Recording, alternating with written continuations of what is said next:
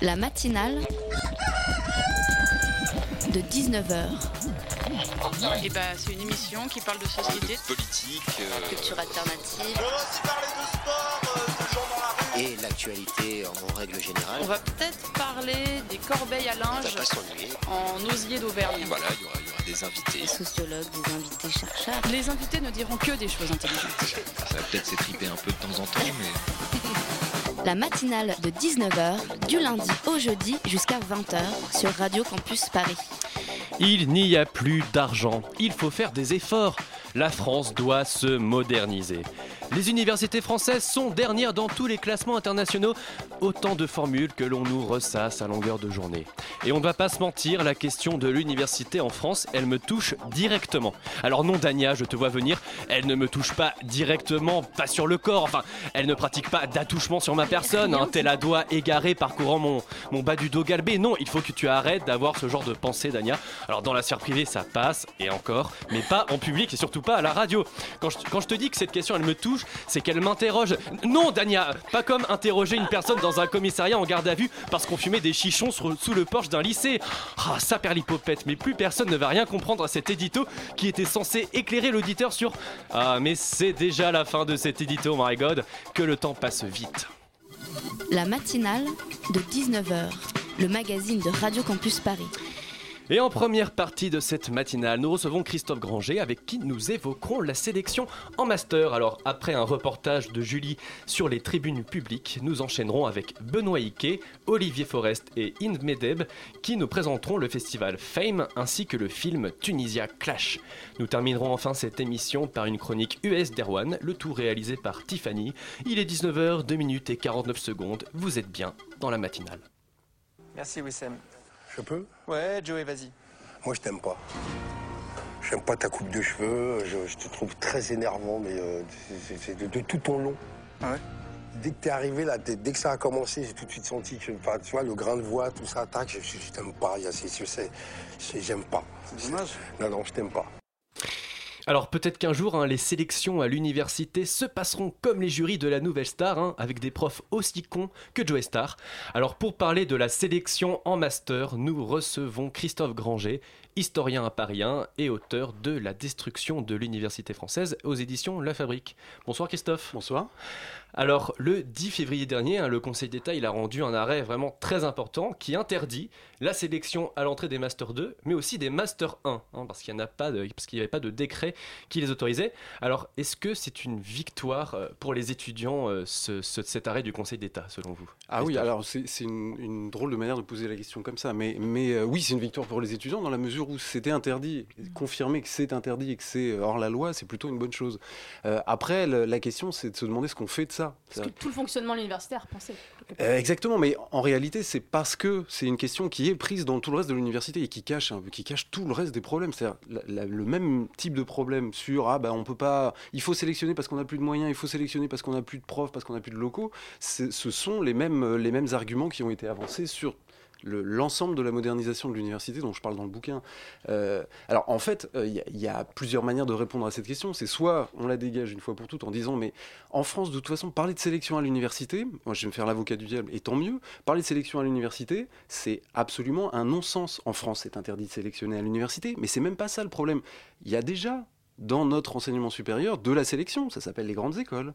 À partir du moment où on a un système qui est double comme celui-ci, la sélection en réalité n'est pas ne peut pas faire problème à l'université. C'est un faux problème posé comme ça. Après, pour les étudiants, c'est tant mieux. C'est-à-dire, le diplôme est prévu en deux ans, ils font leurs deux années. On n'a pas le droit de leur interdire de faire leurs deux années. Oui, parce que jusque-là, pour un peu éclairer, un peu, un peu éclairer les gens, il y avait, officiellement, il n'y avait pas de sélection en Master 1, mais par contre, en Master 2, là, il y avait une sélection. Donc, les gens qui faisaient leur Master 1, parfois, ne pouvaient plus poursuivre leur Master 2. Ils validaient Donc, leur ça. année, mais n'avaient pas de master parce qu'ils Voilà, ils valident leur année, mais ils n'ont pas le diplôme. Ou alors, ils trouvent une autre université de rattachement, ou voilà.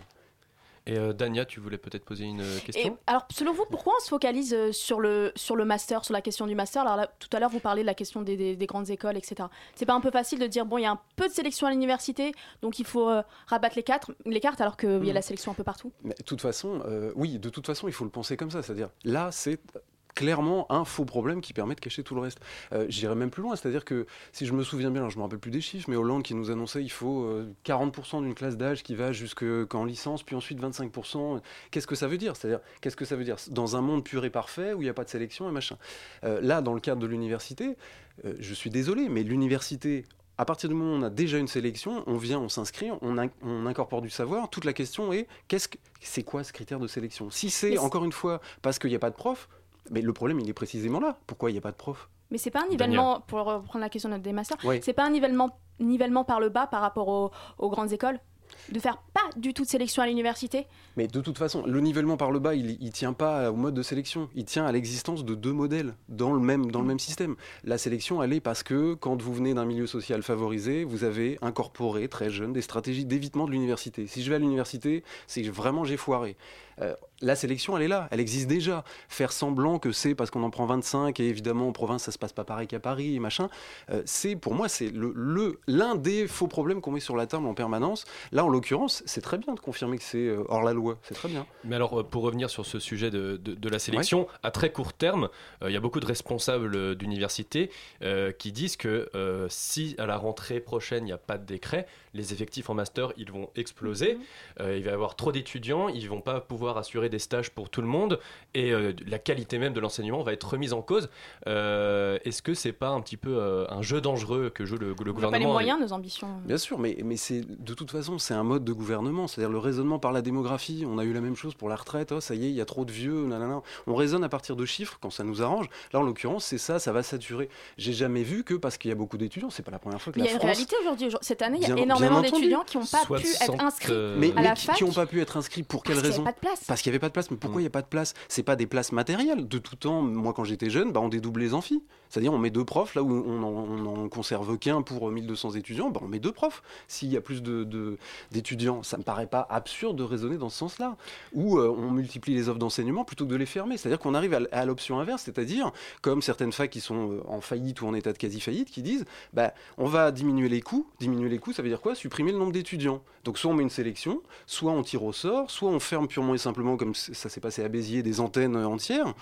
Euh, voilà, ce mode de raisonnement-là est à mettre à la poubelle. C'est-à-dire la sélection, le, prétendu problème de la sélection, qui n'en est pas un, euh, est un faux problème. Et de dire, on va pas savoir gérer le nombre d'étudiants qu'on a, mais depuis quand? Qu'est-ce que ça veut dire ça? On va pas savoir gérer le nombre d'étudiants qu'on a.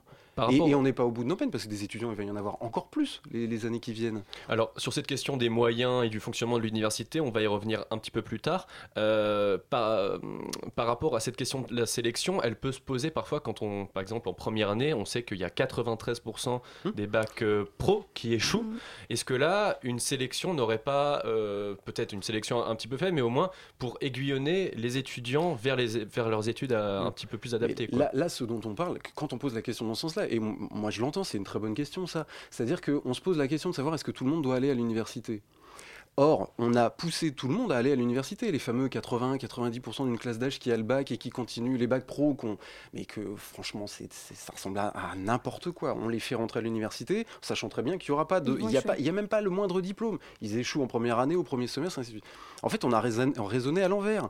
Encore une fois, alors on en parlera tout à l'heure, mais le, moment où l'OCDE dit à partir de maintenant, l'université est un pilier de notre économie et donc il faut qu'il y ait euh, 50% d'une classe d'âge dans tous les pays du monde qui aille à l'uni- à l'université parce qu'on aura une main-d'œuvre qualifiée et ça fait tourner l'économie mieux, on a, foiré. C'est-à-dire le problème est mal posé dès le début. Ça ne veut pas dire qu'il faut une sélection. Ça veut dire que là, en l'occurrence, nous, on a dit on va emmener tout le monde à l'université parce que c'est ça qui fait l'économie de demain. C'est là où on s'est planté, c'est pas dans le La résultat. fameuse économie de la connaissance. L'économie de la voilà. connaissance ou l'économie du savoir. On a, on a, là, en l'occurrence, quand on, on se focalise sur les, des points de détail comme ceux-là, on oublie tout ce qu'il y a comme politique de destruction. En tout cas, moi, je l'appelle comme ça, qui s'est mise en place autour de ça. Alors, ça veut pas dire. C'est là où c'est intéressant. C'est-à-dire, ça veut pas dire que on va voir les bacs pro et leur dire en cours, bah vous êtes sacrifiés, on veut pas vous voir et ainsi de Bah, suite. c'est un peu Ça ce qu'on dit. hein, mais quand- c'est- et, même, et même vous dise, c'est même pire que ça. Évidemment, et c'est même comme ça que le gouvernement a réglé le problème à la rentrée. C'est-à-dire, il, faut 65 000 postes, on ne sait pas où on va les trouver. Où est-ce qu'on va les trouver? Bah, Il va y avoir des abandons au premier semestre. C'est pas la peine de se bouger trop. Euh, les étudiants vont disparaître d'eux-mêmes, comme ça fait 20 ans ou 30 ans qu'ils disparaissent Alors, comme ça. une dernière euh, question par rapport à cette sélection. Hum, hum. Euh, la conférence des présidents d'université, elle, elle défend euh, pour les masters l'idée d'organiser une orientation des candidats à l'entrée du master 1, mais sur le modèle euh, du fameux site admission post-bac. Euh, Est-ce que c'est une bonne idée selon vous, Christophe ça pas. voilà, ça On me en semble- parlait tout à l'heure C'est-à-dire, voilà, exactement. C'est-à-dire, c'est, une catastrophe pour, pour le côté du secondaire et on va appliquer ça pour le, pour le supérieur euh, au niveau master. Alors, C'est- Juste euh, pour nos éditeurs, pourquoi c'est une catastrophe, Bah, c'est une euh, catastrophe. dans le secondaire On, on peut le prendre de plusieurs manières, mais ça veut dire quand même une chose quand on prend les choses dans le bon sens. Ça veut dire que les, les admissions post-bac sont une espèce de rite qui consiste à dire aux futurs étudiants pensez le monde euh, de vos études comme un tremplin pour votre monde pour votre carrière Mm. professionnelle et c'est tout. C'est-à-dire l'université sert à faire le passage entre vous avez décidé quelque chose au moment des APB, vous vous débrouillez pour euh, vous orienter, on sait très bien que dans certains milieux sociaux c'est plus facile que d'autres, et ensuite vous vous projetez, vous allez dans le monde du travail. Tout ce que vous allez apprendre à l'université, c'est le monde du travail.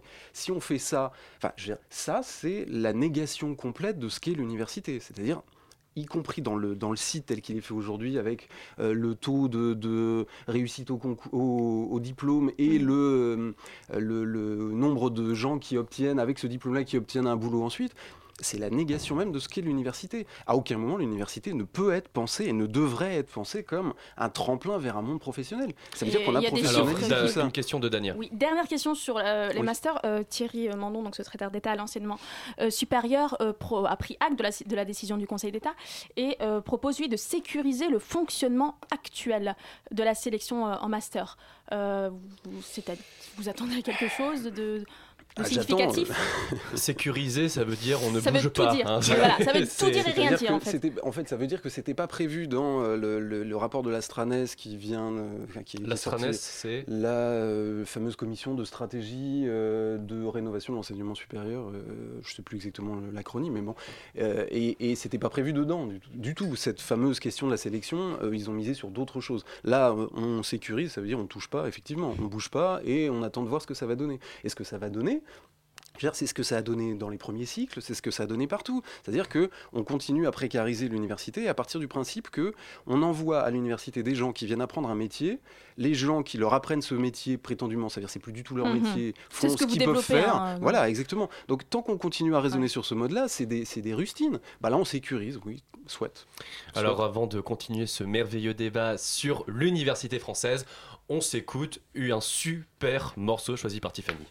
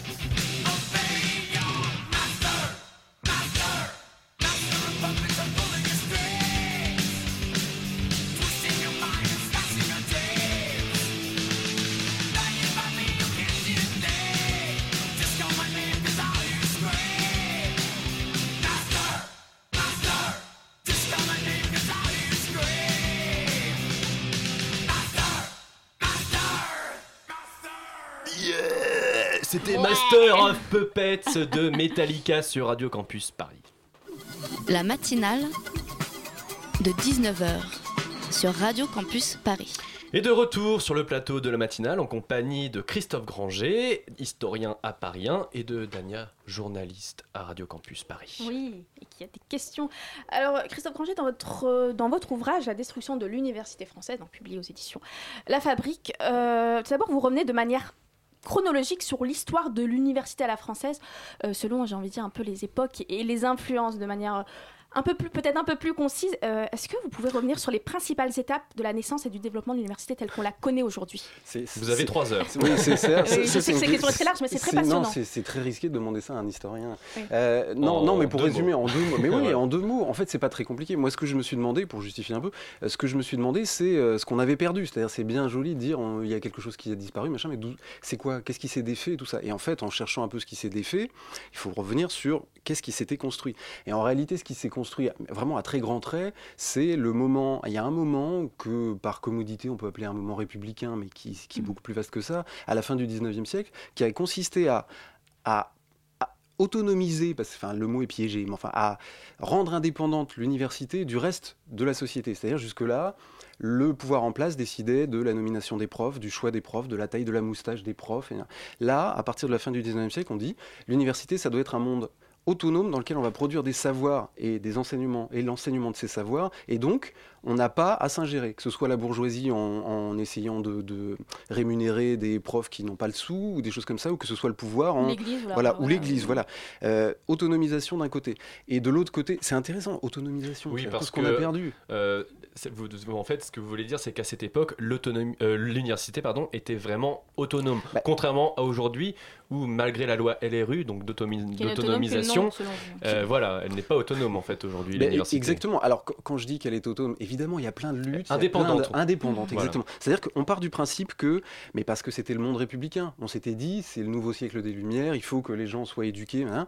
Euh, y compris l'école, mais ça c'est très connu, mais l'école, l'école primaire, là, l'école de Jules Ferry, machin, ça s'appelait l'université. Tout ça, c'était un socle d'études, et on avait dit ça, puisque ça doit, toute la société doit reposer sur du savoir, les lecteurs éclairés, eh ben, il faut le rendre autonome pour que ce soit à aucun moment assujetti soit à des enjeux de pouvoir, soit à des enjeux économiques. Et l'autre ficelle qui, donc ça, on l'a perdu. Et l'autre ficelle qu'on a perdu, c'est tout bête. C'est-à-dire ce monde qu'on avait rendu indépendant, on l'avait doté à l'intérieur d'un mode d'organisation pour en faire une profession. C'est-à-dire les universitaires, c'était avaient l'autorisation, et ils l'ont fait ensuite, de se doter de critères professionnels pour choisir les cours, se recruter entre eux, euh, les principes d'avancement de carrière, c'est-à-dire il y avait les petits, on commençait petit, on avançait.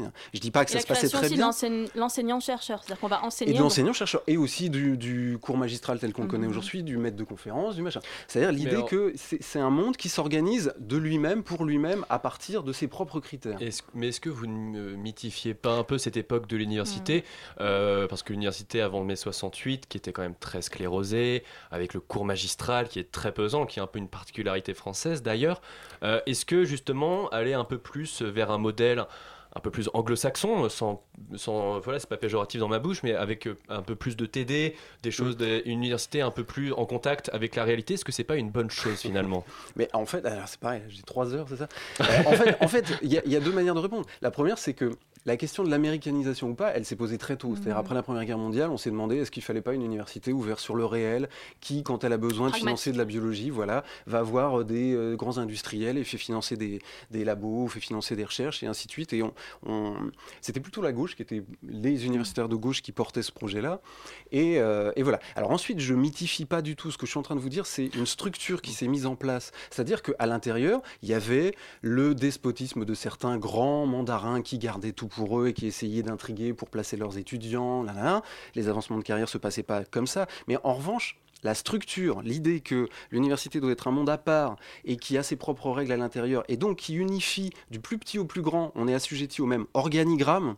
Allez demander l'organigramme de n'importe quelle fac aujourd'hui, des enseignants, c'est impossible. C'est-à-dire Là, à l'époque- qu'on soit vacataire, qu'on soit Bah, petit, existait petit pas, en fait, doctorant, oui, voilà. qu'on soit tout en bas de l'échelle ou tout en haut, on avait l'espoir, euh, c'était presque certain qu'on allait grimper. Bah, c'est inscrit dans les structures de l'organisation même du métier. C'est-à-dire le métier fait comme ça. Quand on rentre, on rentrait petit, le- le- on, on incorpore les les règles du métier qui font qu'on va devenir grand ensuite, ce que disait très bien Durkheim à l'époque. Euh, voilà. Et, le modèle américain est venu et on l'a, en l'entre-deux-guerres, non, on s'en est tenu à ça en disant on s'est assez battu pour autonomiser rendre l'université indépendante des pouvoirs, c'est pas pour la rendre dépendante des grands industriels, des grands patrons, comme le modèle américain. Modèle américain, soit dit en passant, qui, au même moment dont je vous parle, là, dans l'entre-deux-guerres, se défaisait complètement du modèle européen. Parce que jusqu'à la fin du 19e, les universités américaines ne rêvent que du modèle européen. Et ça va changer. Et ce qui est central Ah oui. aussi dans ce que vous dites, c'est euh, le statut, vous en parlez là tout de suite, c'est des, euh, le statut des précaires à l'université. D'aujourd'hui. Oui. c'est. Mais en fait, moi, je suis parti de là. C'est-à-dire, comment on a pu arriver à un monde professionnel Et là, euh, vous traduisez dans n'importe quel autre monde professionnel qui existe, qui vous traverse l'esprit. On est dans un monde professionnel où, à peu près, un enseignant-chercheur sur deux est un précaire aujourd'hui. C'est-à-dire quelqu'un. Ça, c'est à pas. partir de quand, historiquement Euh, bah, histori- enfin, c'est- vous vous doutez bien, Il y a déjà, il n'y a pas, y a pas de Corrélé chiffre avec le néolibéralisme, En fait, c'est ça, c'est la- tout ce qu'on a appelé, ce, que, ce qui s'est appelé la modernisation de l'université, pas que française d'ailleurs, mondiale. Mhm. Et l'idée, ça a été de, euh, bah, on en parlera sans doute après, mais de, rendre, de mettre l'université au cœur même du monde économique. Et une des, un des moyens pour la, pour la placer au cœur du monde économique, c'est de se débarrasser de ce qu'on a appris, nous, à appeler des rigidités salariales, ce qu'on a appris à, à appeler euh, des dépenses superflues, ce qu'on a Moins appelé d'État, plus de flexibilité. plus d'État, euh, moins d'État, voilà, exactement. Mais ça veut dire à la fin qu'on a un mode d'organisation du monde euh, professionnel des universitaires qui table sur beaucoup, beaucoup de précaires. Mais non pas parce qu'il n'y a pas d'argent, c'est là où il est le piège. On, dit, on nous dit sans Il y a une arrêt. massification aussi, c'est aussi un, un phénomène très important. Dans, euh, c'est que vous dites il y a des millions et des centaines de milliers de jeunes qui arrivent à l'université. Il faut, il faut les éduquer. Il faut Bien sûr, mais, mais on, on a eu le même problème dans des proportions à peu près similaires. Je ne dis pas que les chiffres étaient similaires, mais la proportion d'augmentation dans les années 60, il y a eu une explosion du nombre d'étudiants. On a su la gérer autrement, avec des non pas les ancêtres des précaires, mais avec des assistants et des euh, maîtres assistants qui ensuite ont été intégrés au corps de l'éducation nationale ou de l'enseignement et de la recherche, ce qu'on fait absolument pas. Les Mais précaires alors- sont dans un registre très différent. Pour revenir à ce, à ce Oui. problème de financement, vous dites qu'il n'y a pas de problème de financement en fait. Mais, en fait- L'argent ne manque pas. Non, l'argent ne manque pas. Quand qu'on prenne dans, dans le sens qu'on voudra. En réalité, si on reste sur la question des précaires, on élargira ensuite si vous voulez, mais la question de la, de la précarité à l'université, il n'y a pas des précaires parce qu'il manque de postes ou parce qu'on manque d'argent. Il y a des précaires parce que la précarité correspond au mode d'organisation qu'on veut pour l'université La aujourd'hui. misère comme seul C'est-à-dire destin. c'est ce Exactement, c'est-à-dire ce qu'on appelle partout ailleurs, ou ce qu'on a appris à appeler partout ailleurs, de la flexibilité. Mhm. Là, c'est de la précarité, c'est-à-dire on vous prend trois mois, puis on coupe deux mois pour être sûr que vous n'ayez pas le chômage, on reprend trois mois. C'est de la vraie misère organisée. C'est pas parce qu'il manque d'argent. Et l'argent, il est ailleurs, hein, de toute façon. Et vous, dans votre livre, vous avez des coupables tout, tout trouvés, C'est euh, l'OCDE et la Banque mondiale. Est-ce que vous pouvez nous expliquer comment, selon vous, euh, quel a été le processus euh, lancé par ces euh, c'est institutions c'est vraiment pas selon moi, hein, mais vraiment pa- parce que parce que j'ai fait le travail de, euh, de chercheur, c'est-à-dire de temps à autre on prend les documents et on se demande mais d'où ça vient? Moi-même, c'est-à-dire d'où ça vient ce truc, comment est-ce qu'on a pu en arriver là? Et en fait les textes sont assez simples. C'est euh, au milieu des années 90 à peu près, euh, l'OCDE commence, la Banque mondiale suit. Alors là j'espère que ça fait tilt à tout le monde, c'est-à-dire mais de quoi ils se mêlent en termes d'éducation? Décide, mettent en place une- un nouveau mode de décision qu'on a appelé la reconceptualisation de l'université et qui part de du principe que l'université doit être au centre de l'économie mondiale aujourd'hui. Ça part d'une idée assez simple qui est s'il y a du chômage, c'est que l'université forme mal les étudiants. S'il n'y a pas de croissance, c'est que l'université n'est pas capable de produire, les universitaires ne sont pas capables de produire des, des idées qui vont être transformées en plus-value, en innovation.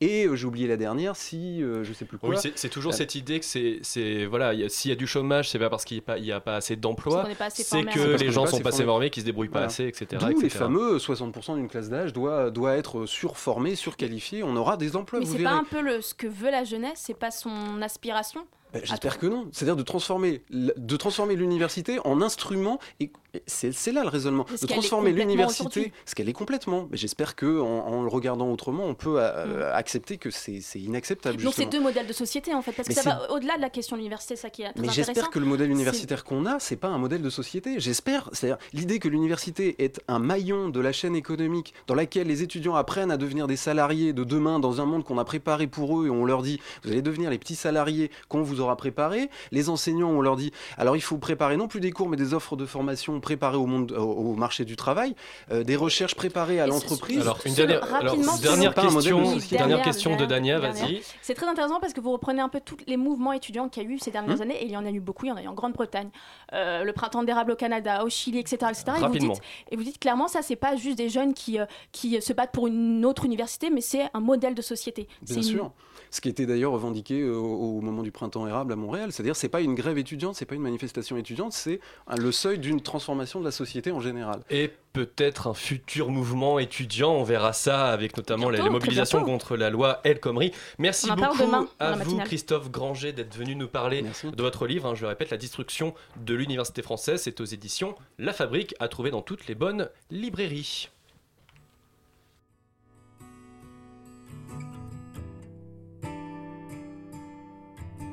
La matinale de 19h, du lundi au jeudi jusqu'à 20h sur Radio Campus Paris.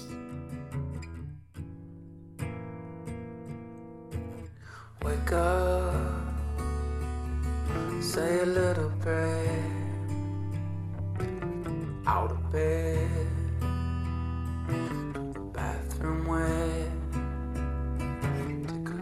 myself, I stop and stare. And I wonder who is standing here.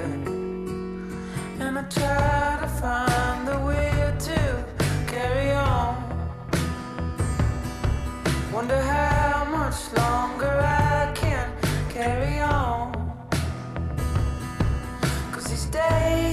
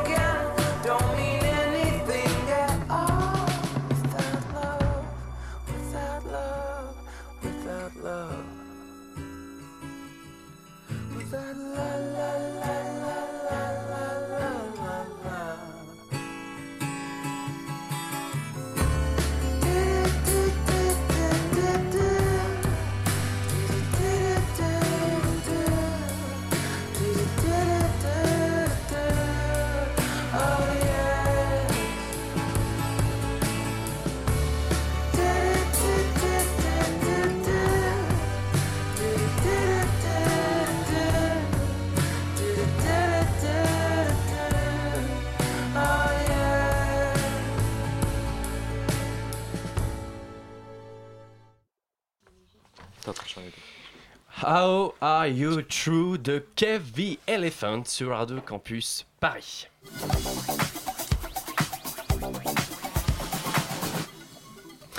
Alors cette semaine, comme vous le savez, ce sont les vacances scolaires, hein, l'occasion de ne rien faire ou de rentrer chez papa-maman pour faire le plein de bons petits plats. Mais certains étudiants ont décidé de mettre ces quelques jours à profit pour débattre et discuter. Alors Julie, tu participes aux tribunes publiques, hein, une semaine d'ateliers débat à travers des rencontres entre des jeunes de 16 à 30 ans, comme nous, hein, et des organisations politiques en tout genre. Alors sur le papier, cela semble pas mal du tout, mais alors d'où est-ce que cela sort, ces tribunes euh, publiques? Alors pour te resituer le- leur contexte de création, Victor, les tribunes publiques sont inscrites dans le programme européen Jeunesse en Action. En gros, ils favorisent la rencontre entre les jeunes et le domaine politique, car c'est bien connu, nous, jeunes européens, nous ne votons pas. Il faut donc nous inciter à nous politiser. D'ailleurs, à la fin de ces ateliers débats, chaque participant repartira avec son, un joli certificat européen, le Youth Pass. C'est organisé par Gongle, un groupe d'artistes et de chercheurs qui s'intéressent au foot. Et depuis janvier, ils ont lancé l'opération Le terrain des négociations pour une approche politique de ce sport à travers des expérimentations sociales et théâtrales. Car oui, on peut lier sport, art et société. Leur réseau de partenaires en est bien la preuve. Et les temps forts se dérouleront évidemment pendant quel événement, Victor? Alors au hasard, je dirais euh, l'Euro 2016. Et ouais, c'est exact. Et sache qu'aujourd'hui, nous sommes à 100 jours de cette tant attendue Coupe d'Europe de football. Alors revenons à cette semaine auquel tu participes. Est-ce que vous avez un objectif à atteindre, un rendu à fabriquer? Alors l'idée c'est qu'à travers le foot, tout le monde se crée une expertise qui peut même être géopolitique quand on aborde les relations au sein de la FIFA par exemple. Et l'objectif de Google et de ses partenaires c'est de recréer des débats à travers le sport et l'art en évitant un discours qui ne va pas que dans un sens, c'est-à-dire de l'expert au non-sachant, simple amateur. Notre boulot à nous, euh, participants en tribune publique, c'est de justement créer, d'inventer de nouvelles formes de débat pour faire dérouler la parole au maximum. Ces protocoles que l'on va établir seront transcrits sur plusieurs médias. Alors tout d'abord un fanzine, le site web et la page web de Google, puis on va l'appliquer durant d'autres événements dur- euh, comme l'Euro. Mais alors de quoi vous parlez concrètement? Alors le plus simple pour être concret, c'est de prendre un exemple. Hier, on était au Jardin d'Alice à Montreuil. Nos hôtes, nos hôtes étaient Axel Meunier de la Fabrique des Impossibles et Ralph Mahoud de l'UNESCO. Notre thème de réflexion était autour de l'artivisme, un mot valise pour parler de ce, de, de ce euh, comme moyen de militer. Et là, on en a, donc parlé de la place de l'art euh, que l'art a pris dans les échanges formels et informels pendant la COP 21. Je vous laisse écouter une partie de l'intervention d'Axel Meunier.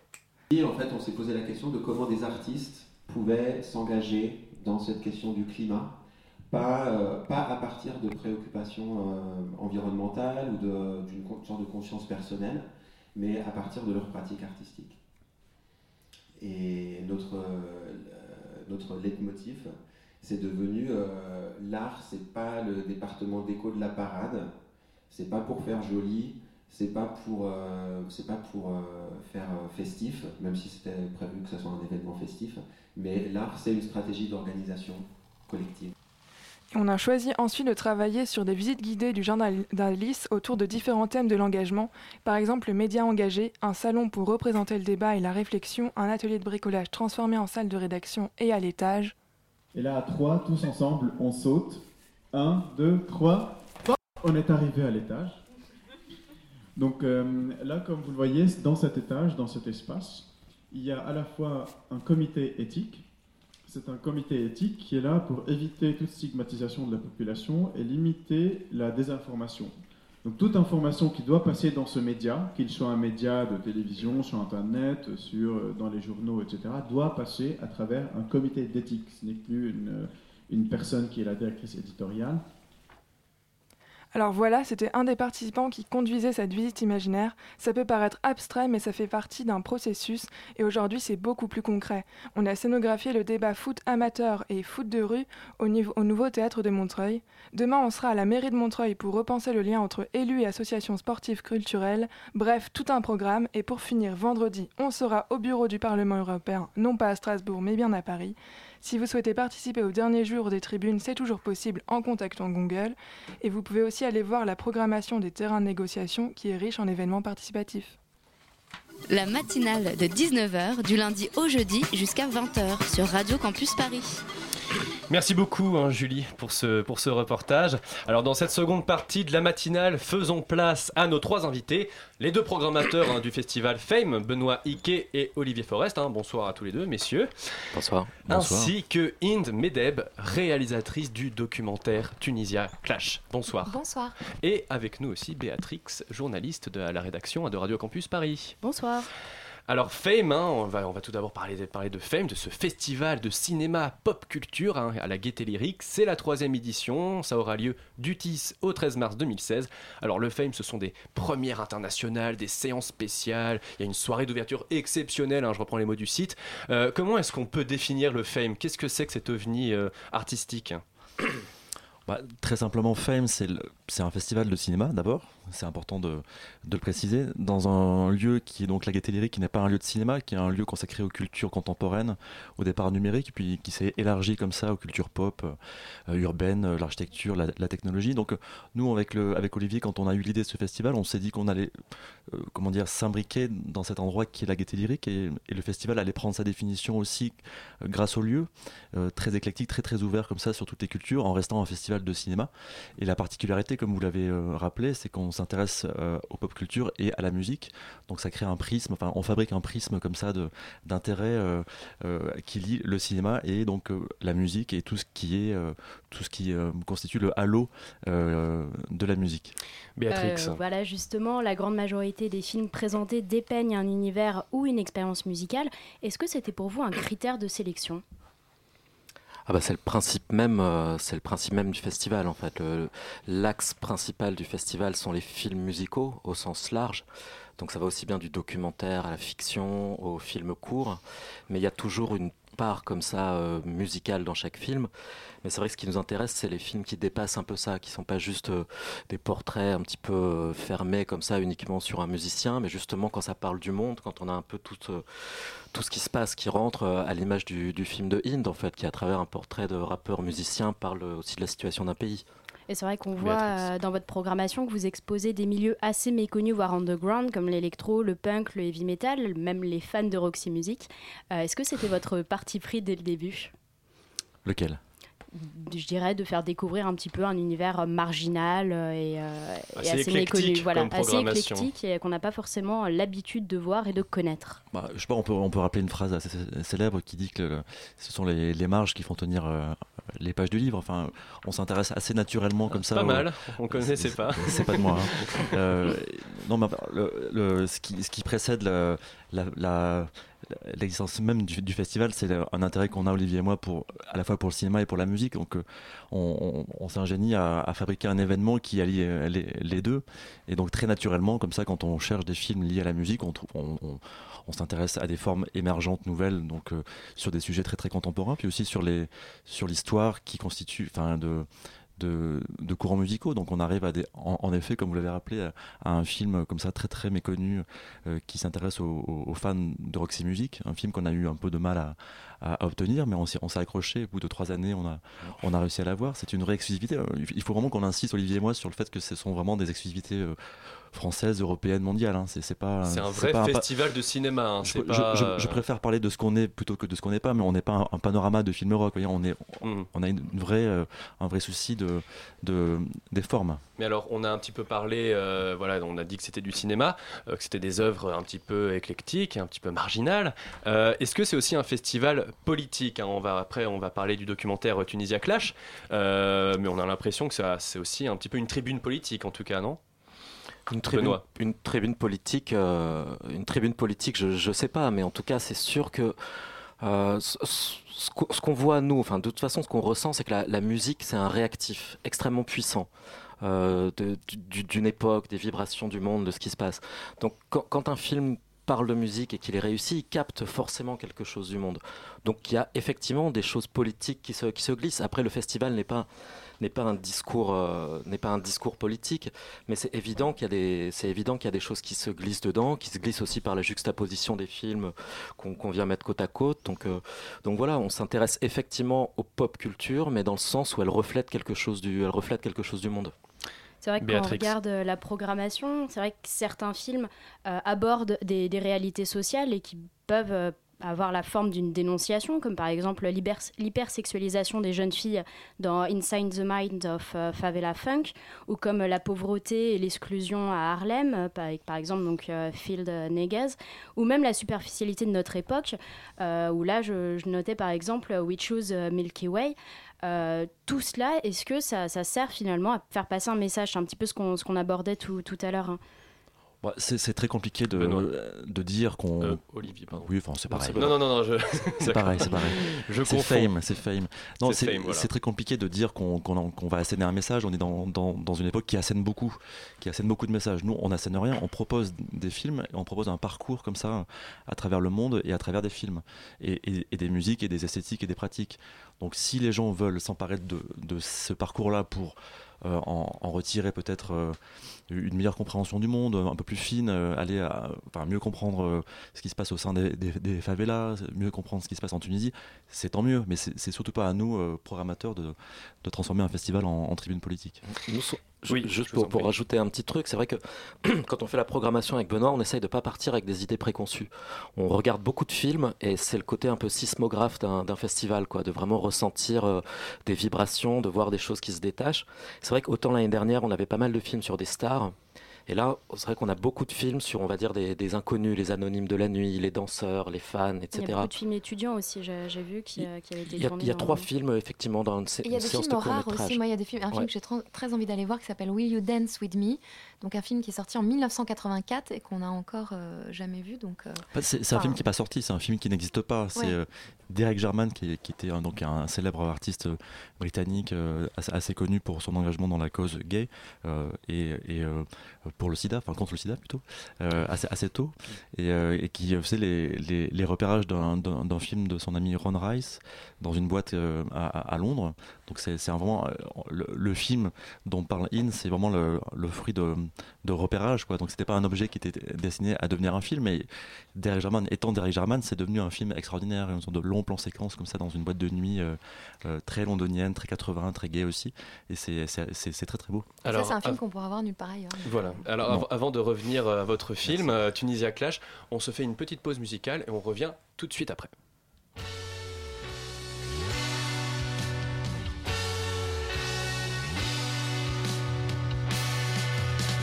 Donne-moi un endroit un peu rincé Où l'on n'a pas peur d'être démodé Donne-moi un endroit ouvert la nuit Toute l'année complètement gratuit. Un réseau social grandeur nature Où tu pourrais soigner tes fêlures.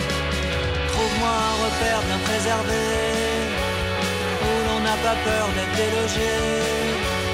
Donne-moi, donne-moi, donne-moi, donne-moi ta langue au chat.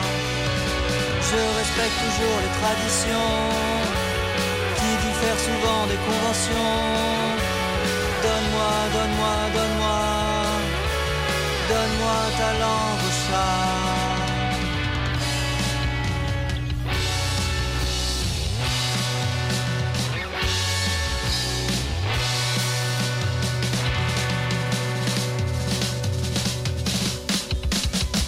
De clocher en clocher sur chaque place de village.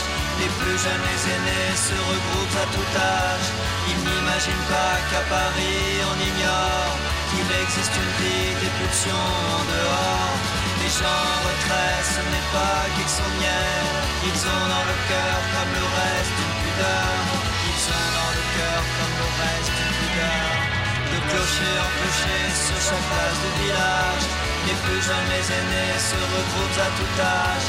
Ils n'imaginent pas qu'à Paris on ignore. Il existe une vie des pulsions en dehors. Les gens en retrait, ce n'est pas qu'ils sont niais. Ils ont dans le cœur comme le reste une pudeur. Ils ont dans le cœur comme le reste une pudeur.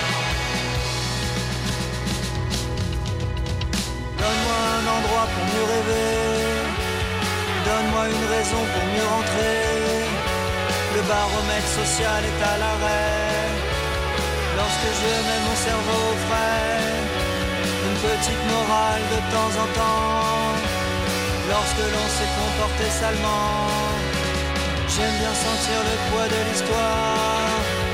surtout quand je la ressens dans le noir. Donne-moi, donne-moi, donne-moi, donne-moi ta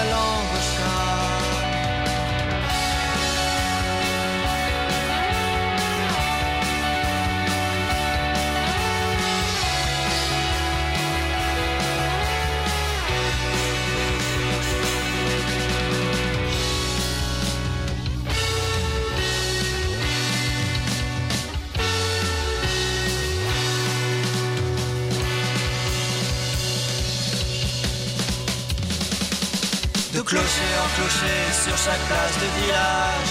Les plus jeunes, les aînés se regroupent à tout âge. Ils n'imaginent pas qu'à Paris on ignore Qu'il existe une vie, des en dehors. Les gens en retraite, ce n'est pas qu'ils sont niais Ils ont dans le cœur comme le reste une pudeur. Ils sont dans le cœur comme le reste une pudeur. De clocher en clocher sur chaque place de village. Les plus jeunes, tout âge. Ils n'imaginent pas qu'à Paris on ignore qu'il existe une vie de pulsions en dehors. Les gens en ce n'est pas qu'ils sont niais. Ils ont dans le cœur comme le reste une pudeur. Ils ont dans le cœur comme le reste. C'était Aller à l'église du groupe Ordre Ancien et pas New Order, faut pas confondre. Et vous êtes sur Radio Campus Paris. La matinale de 19h sur Radio Campus Paris. Voilà, après, cette vanne pourrie, retour sur le plateau de la matinale en compagnie euh, de nos invités euh, Benoît Ike, Olivier Forest, un programmateur du festival Fame, mais, également, pardon, de Hind Medev, comme on m'a voilà, euh, réalisatrice de du, documentaire Tunisia Clash, hein, qui est programmé dans le cadre du festival Fame et qui est très attendu. Alors pour un léger euh, rappel, un synopsis, euh, ça se passe après la chute hein, du régime de Ben Ali en 2011. Euh, et en fait, ce documentaire, montre un peu comment les opposants, d'une certaine manière, ont pu déchanter de cette période post-révolutionnaire. Est-ce que ce, documentaire, selon vous, c'est une manière d'appréhender la Tunisie d'aujourd'hui, mais également une certaine partie de la société tunisienne post-révolutionnaire? En fait, moi, ça m'a intéressé de regarder ce qui se passait d'une manière un peu décalée, c'est-à-dire plutôt que ce qu'on voit tout le temps à la télé, qui nous parle des partis politiques, d'aller voir comment la jeunesse euh, euh, vivait cette euh, post-révolution. En fait, le film a été tourné deux ans après la Révolution, en 2013, à un moment où beaucoup d'artistes ont été arrêtés, se sont retrouvés en prison, des militants aussi politiques, et où les gens avaient l'impression que la liberté d'expression dont ils avaient rêvé au moment de la Révolution était en train de se réduire à peau de chagrin et que finalement euh, c'était pas, enfin le pays n'était pas aussi libre qu'on voulait euh, bien l'entendre euh, de ce côté-ci de la Méditerranée. Et donc moi je suis allée m'intéresser à, à ces artistes-là à un moment très précis où il y a une espèce de répression qui commence euh, notamment pour les rappeurs effectivement. Béatrix. Oui, donc euh, le thème du film, c'est principalement donc, le phénomène de rap contestataire euh, en Tunisie. J'ai eu l'occasion de le visionner euh, hier soir. Merci. Euh, on y fait régulièrement allusion au crime artistique. Est-ce que vous pouvez nous expliquer un petit peu de quoi il s'agit? Bah, en fait, c'est quand, euh, ces chanteurs euh, dépassent certaines lignes rouges. En fait, eux, ils ont eu l'impression, euh, juste après la Révolution, qu'ils pouvaient faire, qu'ils pouvaient parler de tout. Et l'année qui a suivi la Révolution, ils ont commencé à sortir des clips. Il faut imaginer qu'ils ont vécu euh, 23 ans de dictature, donc ils sont nés sous la dictature, où toute la musique qu'ils faisaient était sous pseudo, était complètement underground. Et, après la Révolution, ils ont pu enfin se présenter à visage découvert, en sortant des clips, avec énormément de, euh, créativité. Et, en fait, euh, ben, ce qui s'est passé, c'est que suite aux premières élections, donc à l'élection du parti islamiste Ennahda, euh, la chape de plomb est revenue progressivement, notamment parce que ce parti était très conservateur, donc le discours complètement ouvert et transgressif de ces jeunes les dérangeait, et aussi parce que euh, le principal ennemi de ces jeunes, c'est la police qui harcèle les jeunes au quotidien dans leur quartier, et c'est la raison pour laquelle justement ils ont fait cette révolution, pour faire tomber un État policier, et ils se sont rendus compte que cette police était toujours la même, qu'il y avait toujours autant d'exactions, de tortures dans les commissariats, ils en parlent dans les chansons, et crime artistique, pourquoi? Parce que quand quand ils parlent de la police dans leurs chansons, bah, ils se retrouvent généralement euh, derrière les barreaux euh, sous, euh, ça- sous des prétextes. C'est-à-dire qu'en fait, ils utilisent une loi, notamment qui s'appelle la loi B52, qui est une loi qui permet de mettre un an en prison quelqu'un qui fume un joint. Donc juste si vous faites prendre dans la rue en train de fumer à un la joint, France, oui. bah, non mais en France on va Non, pas un an oui, en prison sûr, bien sûr. pour un joint. Voilà. Et donc en fait Voilà. cette loi qui était déjà utilisée du temps de Ben Ali pour mettre les opposants en prison, bah, elle était encore utilisée. Euh. Mais alors, vous parliez du, par- Aujourd'hui. du parti Enarda, donc, euh, qui a un peu posé une chape de plomb. Ce parti n'est plus au pouvoir aujourd'hui en Tunisie. Euh, malgré tout, la censure perdure. Bah oui, parce qu'en fait, la même police est toujours là. Il n'y a pas eu de réforme, c'est-à-dire qu'il y a eu une espèce de révolution symbolique avec la chute du dictateur, mais sans faire les réformes profondes. Et la réforme profonde, elle passe par le changement des, des institutions, et notamment de cette, institu- de cette institution qui est la police, le ministère de l'Intérieur, et ça n'a pas du tout été le cas. Et donc, en fait, notamment avec euh, l'arrivée des attentats, la montée euh, de l'islamisme radical, le fait tout ce qui se passe en Libye, euh, le, le cas, le chaos libyen qui est à côté, bah, ce qui se passe, c'est que que la police a un peu tous les droits sous prétexte de lutte antiterroriste. Elle en profite aussi pour pour mettre une chape de plomb sur la jeunesse, sur tous ceux qui sont justement dans les marges, dans l'underground, qui ont une autre voix euh, que Et- celle qu'on entend habituellement. Et avec euh, Nida Tounes, ça n'a pas vraiment changé, c'est ça que. Non, franchement, euh, il y a eu de nouveau des artistes qui ont été mis en prison, les mêmes, Clay Bibiji qui a été arrêté à un moment donné. Il y a aussi euh, des artistes qui sont plutôt des plasticiens et des réalisateurs qui ont récemment été arrêtés, euh, qui étaient accusés de terrorisme alors qu'ils n'avaient absolument rien à voir euh, avec les mouvements terroristes. Donc la situation est un peu meilleure sur certains points, notamment euh, sur euh, certaines libertés. Euh, mais, euh, mais, mais, mais le, le problème de fond est toujours pas réglé. hein. Peut-être pour se recentrer sur euh, le documentaire, vous avez choisi le format d'un road movie intime, hein, ce sont vos, vos propres mots. Euh, pourquoi cette forme de documentaire? Pourquoi pas un, documentaire plus classique avec des interviews de, de chercheurs, de spécialistes, un petit peu sur cette période post-révolutionnaire? Pourquoi avoir choisi euh, des portraits en fait, enfin, ou des là, scènes de vie quotidienne Moi, là, j'ai pas du tout parlé du film, j'ai parlé que de la situation politique en Tunisie. Mais c'est ce très m'a- bien aussi, Ce qui ça m'a nous donné intéresse. envie d'y aller, mais, mais le film, c'est pas un film politique classique, c'est vraiment. Je cherchais pas à être exhaustive, à donner la parole, par exemple, euh, aux policiers ou aux autres euh, protagonistes. Ce qui m'intéressait, c'est d'être au plus près des artistes dans un moment qui était très difficile pour eux. euh, et, de, de passer vraiment ce moment avec eux. C'est vraiment c'est un moment, le, moment de la création, de cette forme de résistance, et, et nous montrer qui sont derrière leurs clips et, et leur euh, parce qu'ils sont très très connus en Tunisie, on les voit tout le temps à la télévision, et j'avais envie de montrer l'envers du décor. Il y a beaucoup de gens qui aiment pas du tout le rap en Tunisie, qui ont vu le film et qui étaient très surpris, euh, qui tout- parce que tout d'un coup ça les humanisait, ça amenait. euh, Alors euh, une juste- dernière question, Béatrix. Oui, vous avez vécu justement euh, avec euh, ces, ces artistes pendant une certaine période. Certains étaient, euh, vivaient dans la clandestinité, étaient recherchés par la police. Est-ce que vous-même, vous avez vécu des moments, je dirais, de, de tension euh, où vous avez, vous avez eu l'impression d'être, euh, je dirais pas en danger, mais en tout cas... Alors, la tension était, était permanente, surtout pour eux, parce que c'était surtout eux qui étaient en danger. Moi, le fait d'être. euh, On vous entend par exemple euh, de leur venir- dire euh, rangez votre caméra, rangez votre caméra quand vous passez un barrage. Alors Euh, une réponse rapide. Oui, euh, oui, oui, non, bah, euh, oui, le, le- le- j'ai tourné le film avec un tout petit appareil photo, un petit appareil photo Leica, toute seule, sans équipe, euh, ce qui fait que, d'ailleurs, le film a certains défauts euh, dans la forme, voilà. Et mais c'était vraiment utile pour pouvoir euh, garder cette spontanéité et tourner même dans des moments qui étaient euh.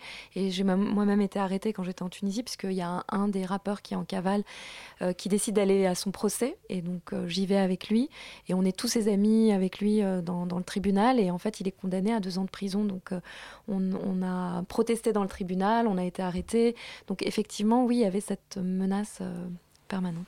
Eh bien, merci beaucoup. Tunisia Clash, hein, qui est programmé dans le cadre du festival Fame, alors qu'on peut retrouver à la Gaieté Lyrique. Et donc c'est la première Et mondiale, voilà, la première mondiale de votre film et troisième édition de Fame, donc du 10 au 13 mars. avec un concert de Madou MC euh, à la fin de la projection. Donc Madou MC, un des personnages principaux du film. D'accord. Et alors, peut-être les infos pratiques, euh, toutes les infos, en tout cas, on peut les retrouver sur le site internet, bien évidemment. Oui, sur le site de la Gaieté Lyrique, euh, vous trouvez assez facilement les informations, Voilà. très facilement même. Peut-être des tarifs doux, peut-être pour les étudiants. Tarif très très doux. Très, très doux. De, de 3 euros, je crois, pour les Oh, séances bah, dans l'auditorium très- en tarif réduit, c'est 5 euros dans la grande salle en tarif réduit. euh. Très bien. Eh bien, précipitez-vous, chers auditeurs, mais tout de suite, ça va être la chronique d'Erwan. La matinale de 19h, le magazine de Radio Campus Paris. du lundi au jeudi jusqu'à 20h. Alors hier en France, ce n'était qu'un mardi ordinaire, mais pour les Américains, hier, c'était ce qu'on appelle le Super Tuesday, une date importante dans la course primaire pour les futurs candidats à l'élection américaine. Alors Erwan est avec nous pour en parler, et Erwan, qu'est-ce qui rend si spécial ce Super Tuesday? Eh bien Victor, la première chose qui rend spécial ce Super Tuesday, c'est déjà que ça fait plus de 25 ans que ça tombe un mardi, d'où le nom d'ailleurs. Plus sérieusement, le Super Tuesday est un jour particulier dans le déroulement d'une campagne américaine car c'est le jour, en général début mars, que vont aller voter le plus d'États en même temps. On connaît donc d'un seul coup les résultats de plusieurs États et ces résultats peuvent totalement changer la tendance pour tel ou tel candidat. L'expression est devenue célèbre en 92. Bill Clinton en est sorti grand vainqueur et avait fini président des USA alors que les résultats lui étaient jusque-là très défavorables. Et beaucoup d'États étaient concernés par euh, ce Super Tuesday cette année? Euh, plutôt oui, une douzaine, ce qui fait euh, presque un quart des États américains en fait. Et surtout des États relativement différents, du sud comme le Texas, l'Oklahoma, du centre avec le Colorado et la Virginie, et aussi du nord dans le Minnesota et le Vermont. Et avec ces États aussi différents les uns des autres, les résultats du Super Tuesday sont assez représentatifs de ce que va être la suite de la campagne pour les primaires du côté républicain et du côté des démocrates. Et alors du coup, qu'est-ce que les résultats d'hier ont pu donner comme indication? Eh bien, les premiers déçus des résultats d'hier, ce sont les républicains anti-Trump. Car oui, il y en a. Bon, certes, ils supportent Ted Cruz, difficile de savoir ce qui est le mieux, mais il y en a. Ted Cruz, c'est l'autre républicain, celui qui avait remporté les primaires dans l'Iowa début février, et qui hier s'est imposé en Alaska et à domicile au Texas et- dans l'Oklahoma. Problème, il ne s'est imposé nulle part ailleurs, ce qui laisse donc tous les autres États à Trump, qui est arrivé premier dans sept États et qui est maintenant archi favori. Il totalise à lui-même plus de délégués que tous ses autres concurrents, parce que oui, aux États-Unis, il faut rappeler que ce ne sont pas directement les citoyens qui votent, mais des représentants qui, eux, ensuite choisissent le candidat. Et côté démocrate, c'est toujours Hillary, Hillary Clinton pardon, qui est favorite? Tout à fait. Pour Hillary Clinton, ce Super Tuesday a été l'occasion de marquer encore un peu plus l'écart avec Bernie Sanders, son principal concurrent. Ce qui est surtout rassurant pour Hillary Clinton, c'est d'avoir obtenu de très gros scores dans les États du Sud, là où la lutte sera peut-être la plus âpre avec son prochain adversaire. Mais attention, ces résultats peuvent tout autant être dus à sa bonne campagne qu'à la faible popularité de Bernie Sanders dans le sud des États-Unis. Il faut rappeler que ses idées socialistes sont perçues par certains Américains comme de véritables hérésies communistes. Les jeux sont déjà faits alors, on est aujourd'hui certain que la présidence des États-Unis se jouera entre Donald Trump et Hillary Clinton? Certains, on ne l'est jamais vraiment. Les médias américains, eux, en sont en tout cas presque persuadés. Donald Trump lui-même s'est exprimé après ce Super Tuesday en désignant directement Hillary Clinton. Je le cite, Une fois que tout cela sera fini, je vais m'attaquer à une personne, Hillary Clinton. Le jeu des petites phrases et des attaques personnelles est donc loin d'être terminé, en tout cas pour Donald Trump. Côté démocrate, si là aussi les jeux semblent faits, la fin de cette campagne pour les primaires a un intérêt tout autre, celui de regarder la façon dont Bernie Sanders continue sa révolution de la politique, en mobilisant l'électorat jeune, en refusant de jouer le jeu des médias, et en essayant d'impliquer plus en profondeur les sympathisants dans le parti. Si sa stratégie ne lui permettra sans doute pas de devenir le prochain président des États-Unis, c'est peut-être lui qui aura finalement fait le plus bouger les choses dans ses primaires. Eh bien, merci Erwan pour cette analyse politique de premier cru. Euh, tout de suite, après la matinale, ça va être extérieur nuit, c'est ça? Oui, bonsoir. Bonsoir, alors de quoi tu vas nous parler? Alors ce soir, on fait d'abord une première partie sur les séries, la dernière série de, Mike- euh, de Martin Scorsese Vinyl et la nouvelle série de Louis C.K. Horace and Excellent. Pete. Euh, enfin, après, on passera au film de François Ruffin, Merci Patron, qui est sorti la semaine dernière, et sur Je ne suis pas un salaud de Emmanuel Finkiel, sorti également euh, la semaine dernière. Enfin, un bref retour sur Zootopie. Eh bien, chers auditeurs, restez à l'écoute de Radio Campus Paris. Merci à tous nos invités. Merci à Tiffany pour la réalisation. Merci à toi, Béatrix. Merci à toi, Erwan. On se retrouve demain à la même heure, à 19h, sur 93.9. Salut なるほど。